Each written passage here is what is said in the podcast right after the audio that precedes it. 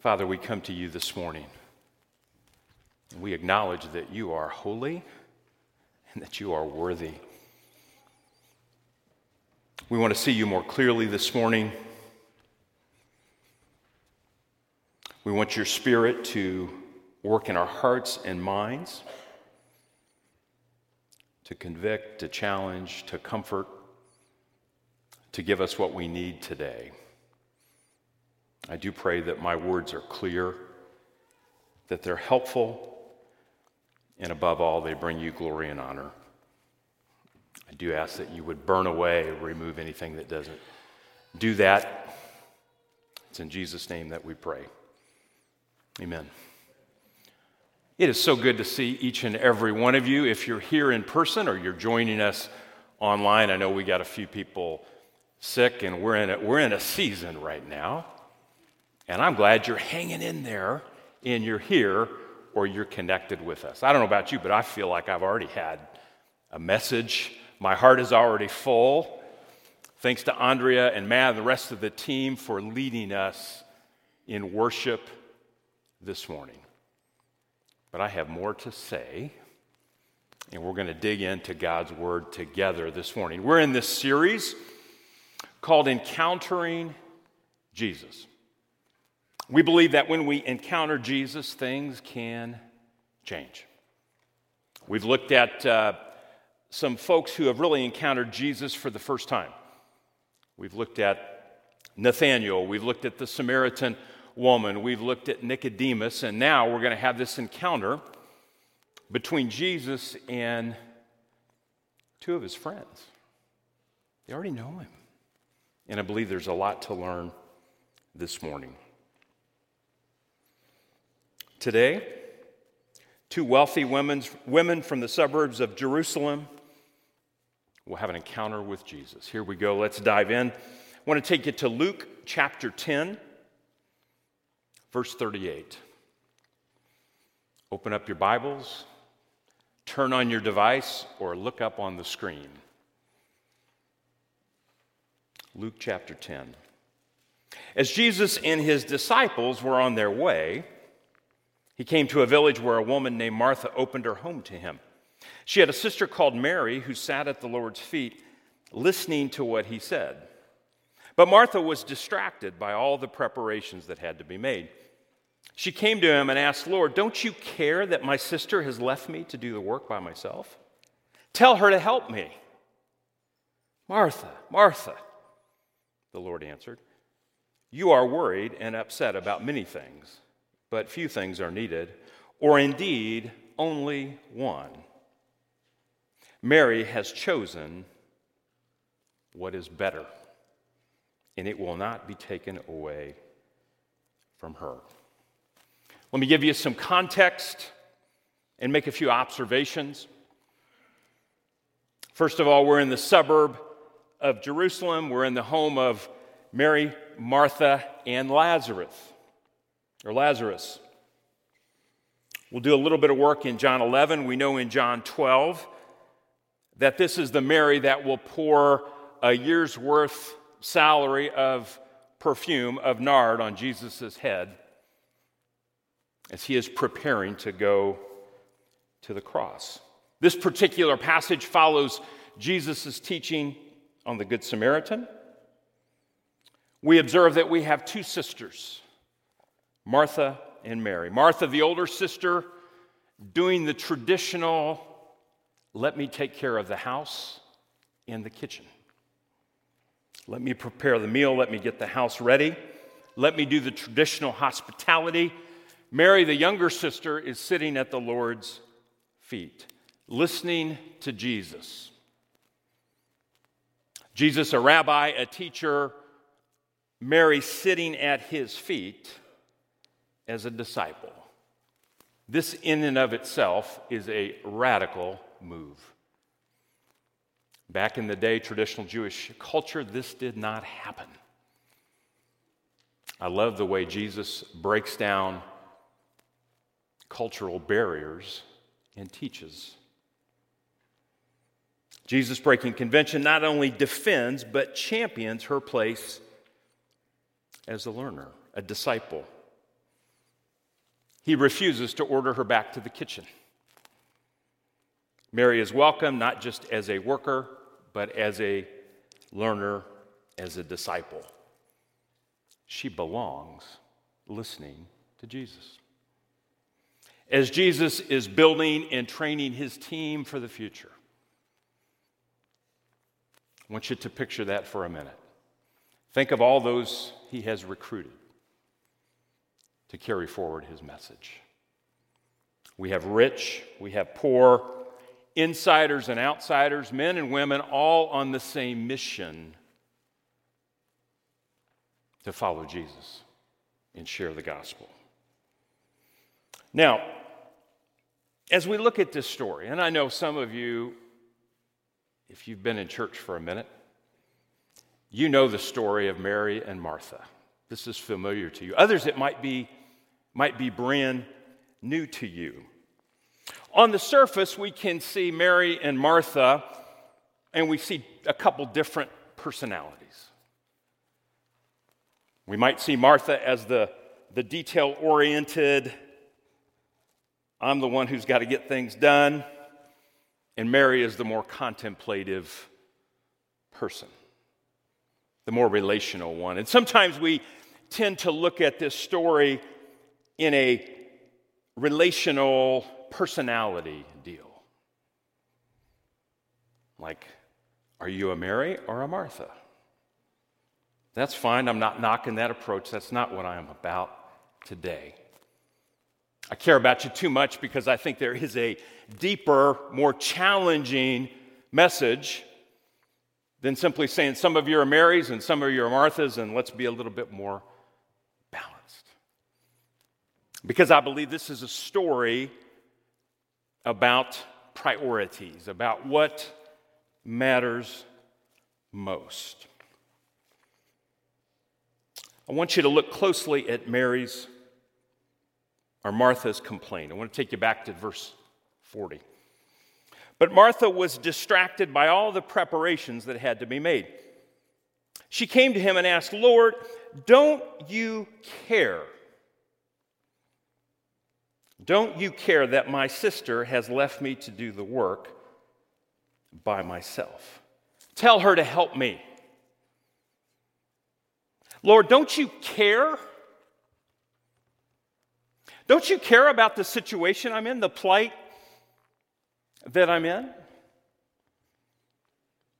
Have you ever thought that or asked that? Jesus, don't you care? Don't you really see my plight? Jesus, don't you care? We can look at it from our vantage point and say, the audacity of Martha to ask that question. Don't you care? I mean, it, it conjures up an image to me of Jesus in the boat with the disciples, and the storm comes up, and where's Jesus? Jesus is asleep, and they wake him up and they say, Don't you care? So there's a charge against Jesus. Don't you care about me in my plight? You don't really care. You don't really want to intervene in the way that I want you to. Now, can you identify with that? Jesus, intervene in the way that I want you. If you've parented or led anybody or had anybody under you, you've probably received that charge. This isn't fair. Take care of it. Do something about it. Now, how does Jesus respond? Martha, Martha. The Lord answered, You are worried and upset about many things, but few things are needed, or indeed only one. Mary has chosen what is better, and it will not be taken away from her. There is a gentle tone in Jesus' voice Martha, Martha. You're worried about the many things. You're worried about the dinner. You're worried about the house. You're worried that you'll look bad, that you won't represent your family well. Now, this seems like it's a little domestic deal, a little conflict. And it is, but there is a lot going on underneath. And let's dig a little bit into that. What is underneath Martha's response? And what does Jesus have to say to her? Jesus always will have the conversation that we need to have. As I've said a few times, it's not always the ones we want to have, it's the ones that we need. You see, Martha, your sister has made the better choice. You have gone for the many things, and you are anxious and you are worried. Your sister has chosen the better, and it will not be taken from her. The better choice is to sit at the feet of Jesus. I believe today each one of us is in that position to make a choice Will you be consumed by the many things, or will you sit at the feet of Jesus? Now, I'm going to make this a little bit more concrete. We've had some time in our service to reflect, to worship. Now, I want to dig in and do a little diagnostic, a little heart check. Okay, I want to give you some signs that you may be settling for the many. You don't have to write these down, they're in the app, they're in the discussion questions. If one in particular stands out, you might want to write it down. I have 12. I showed them to my mom yesterday, and she pointed to number four and said, That's you. I said, I know. I've done more than those. So I'm passing on the gift to you. Warning signs that you're settling for the many. Number one, your joy is dependent upon results and recognition. Just let that sit a minute. Your joy, nothing wrong with results and recognition, but is your joy connected to that? Number two, you've reduced your experience with God to something on your to do list. I'm going to go through these quickly. Number three, you believe that your time with God in prayer, Bible study, and community with others, now this is a harsh statement, is an inefficient allocation of resources. As you remember, I won't mention the politician's name, but there was a politician and writer, and I remember an interview several years ago, and he said, I don't go to church because I think it's an inefficient allocation of my time. Okay. Um, here's number four you're too busy to eat right, exercise, and get the sleep that you need. You often feel underappreciated. You secretly resent the success of others. You resent those who don't work as hard as you. Some of you walked in this morning like, where are all those lazy people that didn't come to church today? I didn't think that at all. So if you're listening at home, I love you dearly. I'm so thankful that you're here. Some of these others need a little more of the Spirit. Your prayers are more reactive to personal circumstances than proactive for God's kingdom to grow. You rarely think about eternity and wonder if heaven will be boring. You have a habit. Notice the word habit. That's a pattern, not an occasional deal, but a habit of binge watching or listening to shows, news, podcasts, and sports.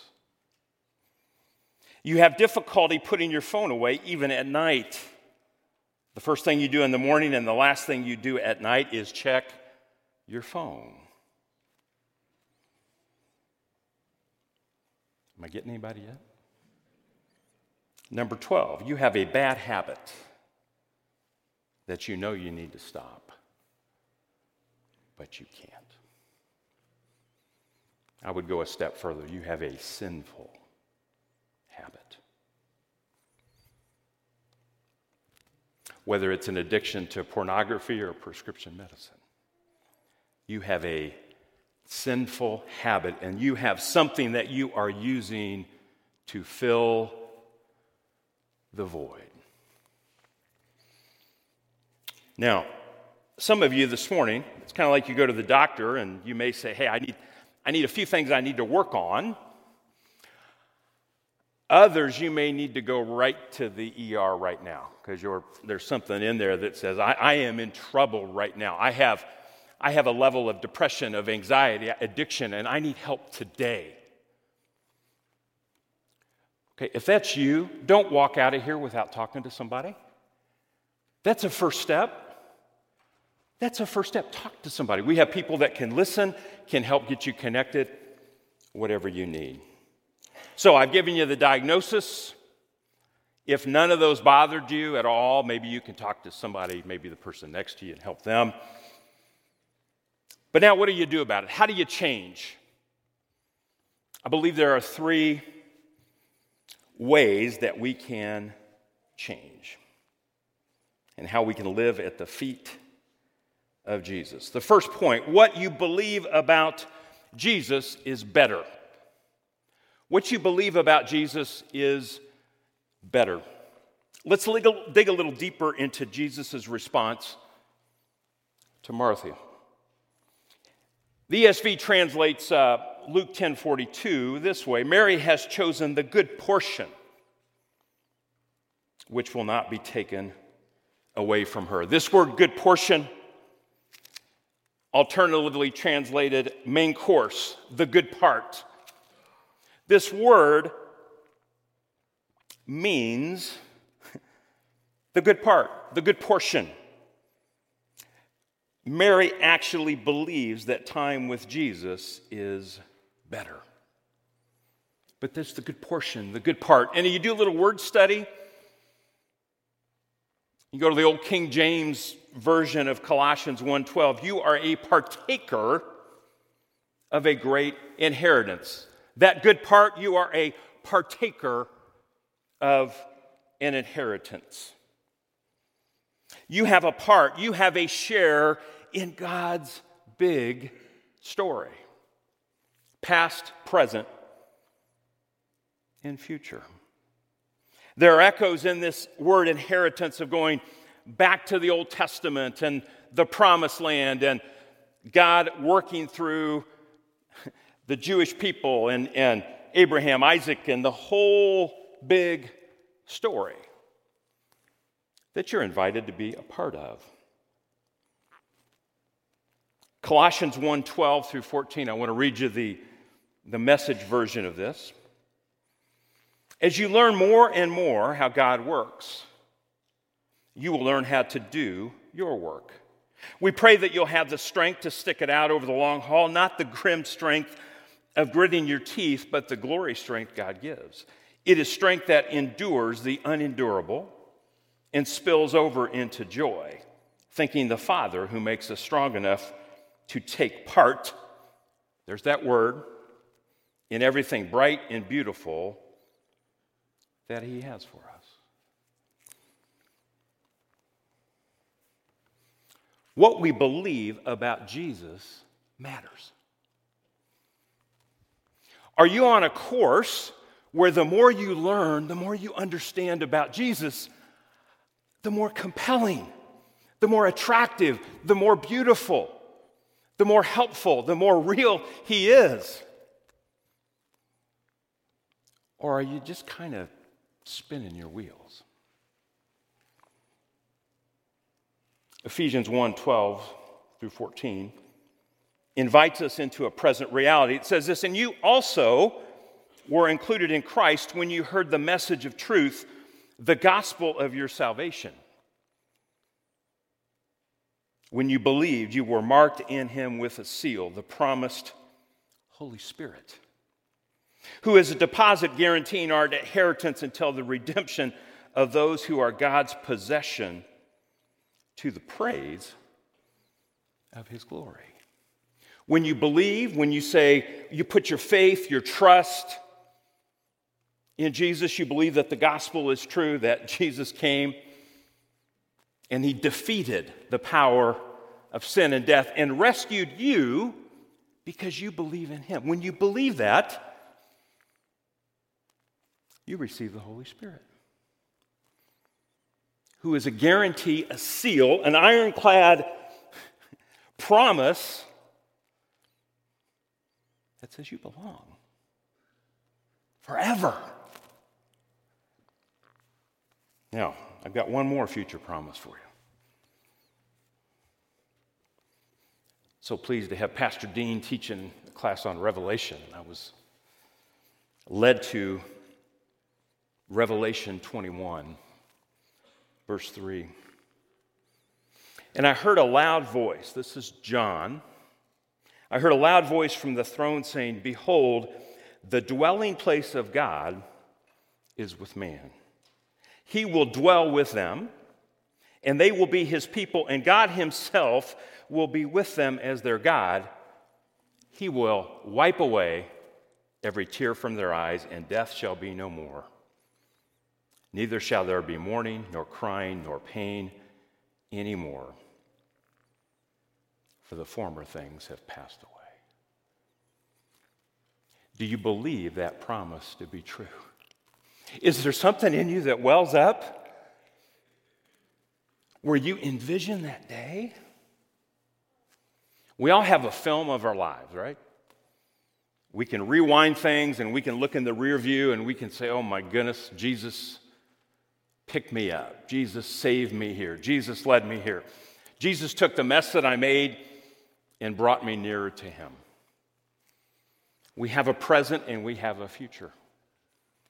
Some of us, we have worry and anxiety because that future of the film is just blank. We don't know. Jesus fills that in for us. He said, I will wipe away every tear. That's a wonderful promise, my friends.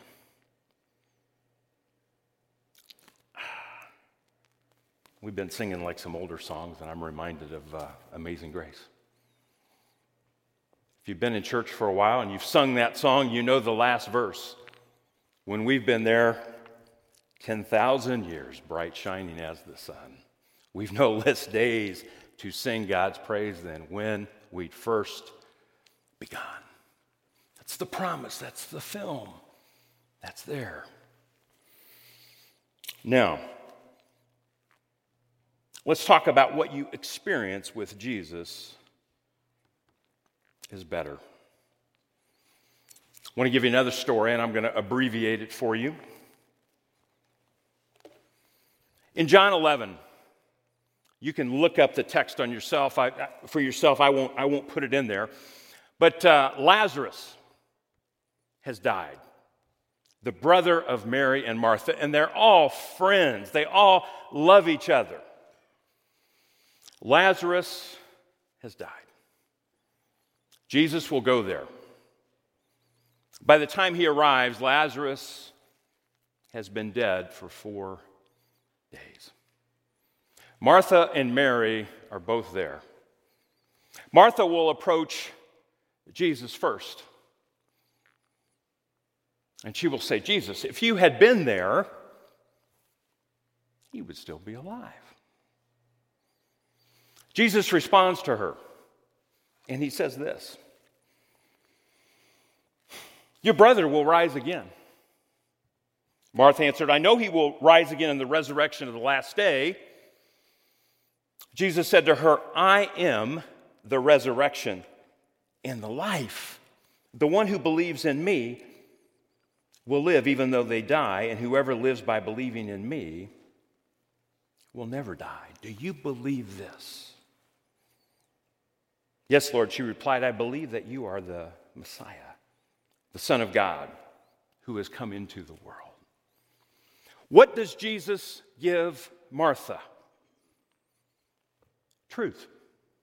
Truth. In the midst of the tragedy, in the midst of the death of her brother, Jesus ministers to her with truth. Now, Mary will come along and Mary will ask the same question or make the same statement. Verse 32 When Mary reached the place where Jesus was and saw him, she fell at his feet and said, Lord, if you had been there, my brother would not have died.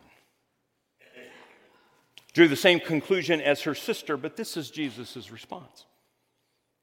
When Jesus saw her weeping and the Jews who had come along with her also weeping, he was deeply moved in spirit and trouble. Where have you laid him? he asked. Come and see, Lord, they replied. Jesus wept. Jesus wept. Shortest verse in the Bible. Jesus wept. Now, he's going to raise Lazarus from the dead. But he's weeping, he is mourning with Mary, with the family. Now, if I knew I had that power to heal somebody, and I knew that I was going to raise somebody from the dead, I'm not sure I would be weeping. Why does he weep? What does he give to Mary? He gives us tears. He gives his tears. He gives Martha truth, he's going to give Mary tears.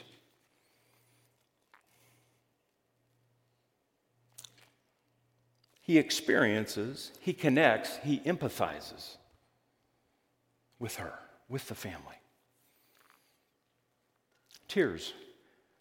Jesus gives both truth and tears. Son of God, fully God, and fully man, able to empathize, connect with what they're going through. What Jesus also does in these moments in his weeping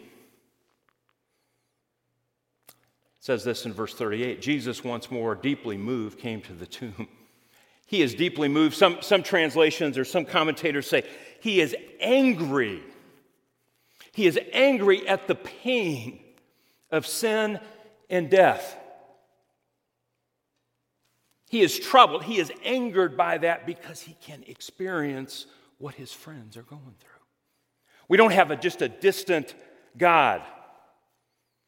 He is with us, He is with you. That's a picture, that's an experience of God that matters. Jesus will go on. But Lord, said Martha, the sister of the dead man, by this time there is a bad odor, for he has been there four days. Martha would notice that. Or as the King James says, his body stinketh. Then Jesus said, Did I not tell you that if you believe, you will see the glory of God? So they took away the stone. Then Jesus looked up and said, Father, I thank you that you have heard me.